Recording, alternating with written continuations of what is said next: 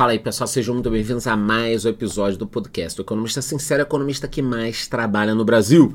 E no episódio de hoje falaremos ainda sobre a questão das eleições na Argentina, os impactos. Nossos vizinhos, galera, o que acontece lá tem impacto aqui, tanto economicamente quanto nas eleições que nós teremos nos próximos anos. Então, eu estou quase fechando esse tema do primeiro turno mas eu ainda preciso falar algumas coisas. Então o episódio de hoje está imperdível. Mas antes de continuar, eu te peço que vote na enquete que eu deixei ali embaixo e me dê cinco estrelas no Spotify. Pois é, galera. Para quem está no Spotify, pode assistir por vídeo, tá aí na tela. Eu coloquei uma foto do Milley e uma pergunta: Milley presidente? Será que agora? Será que esse é o momento interessante para que ele vire presidente? Ou é melhor o Massa ganhar e herdar essa pica que eles estão deixando de 150%, 200% de inflação, 40% de gente na pobreza e tudo mais.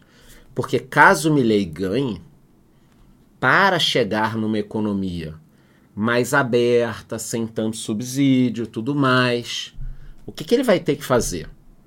Será que o argentino está disposto aguentar um, dois, três, quatro anos para que a economia melhore, para que você consiga consertar as cagadas de 30 anos. Então a primeira pergunta que eu faço para vocês nesse podcast é: para o movimento libertário, anarcocapitalista, para a liberdade econômica, esse é o momento de assumir? Ou é melhor que isso tudo caia nas costas do Massa. Comecem a pensar nesse primeiro momento. Eu tenho algumas notícias aqui para vocês. Então, conforme eu já tinha dito no último episódio, as ações da Bolsa da Argentina despencaram 10%. Depois, nós acabamos sabendo que muita gente ficou insatisfeita do mercado, o pessoal deu declaração e tudo mais. No momento que eu gravo esse episódio, a bolsa está caindo mais 7%, então caiu 10, agora 7 a situação não está legal, o dólar paralelo continua subindo. E lá na Argentina, até entrevistando um cara, ele me falou: argentino pensa verde. Aí eu fiquei, pô, pensa verde é pensa em dólares. Inclusive, quando eu estava caminhando lá nas ruas, na Buenos Aires você caminha muito, não é uma cidade bacana. Eu parei em frente a uma loja dessas de aluguel de imóveis e tal, venda e aluguel, né? E tinha lá o letreiro com os imóveis, tanto para alugar quanto para comprar. E adivinhe, o preço estava em quê?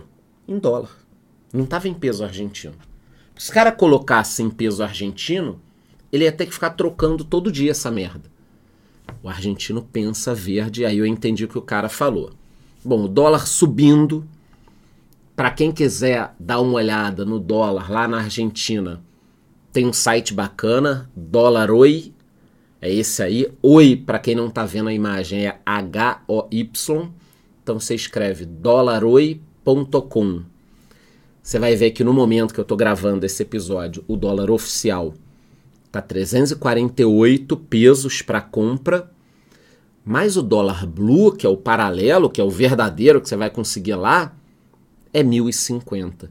Então, olha a diferença. Um dólar 300, outro mil.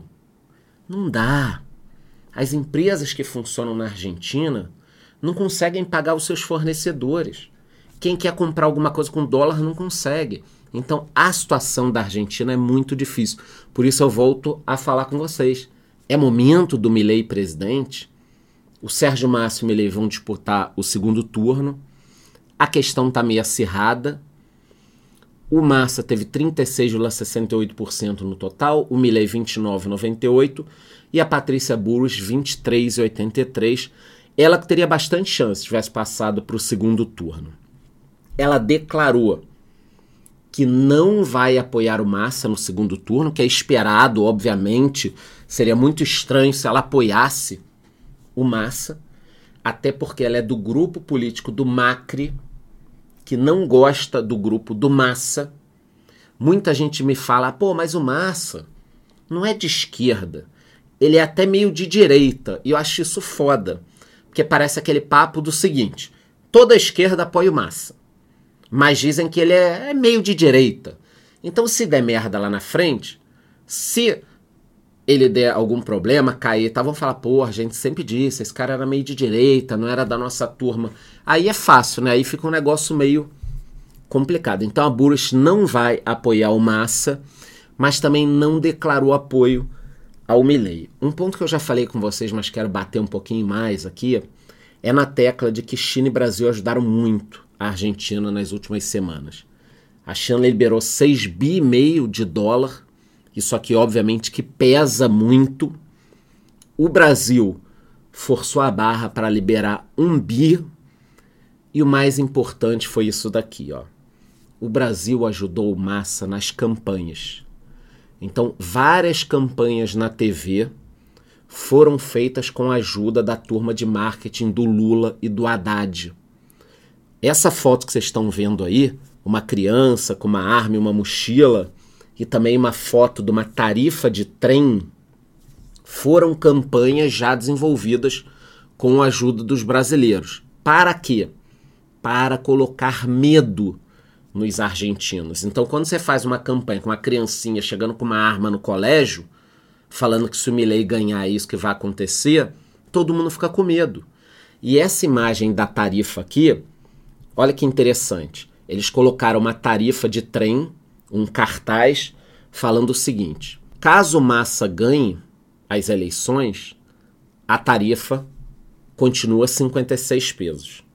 Se o Milley ou a Burris ganhassem a eleição agora, a tarifa iria para 1.100, porque os subsídios seriam cortados.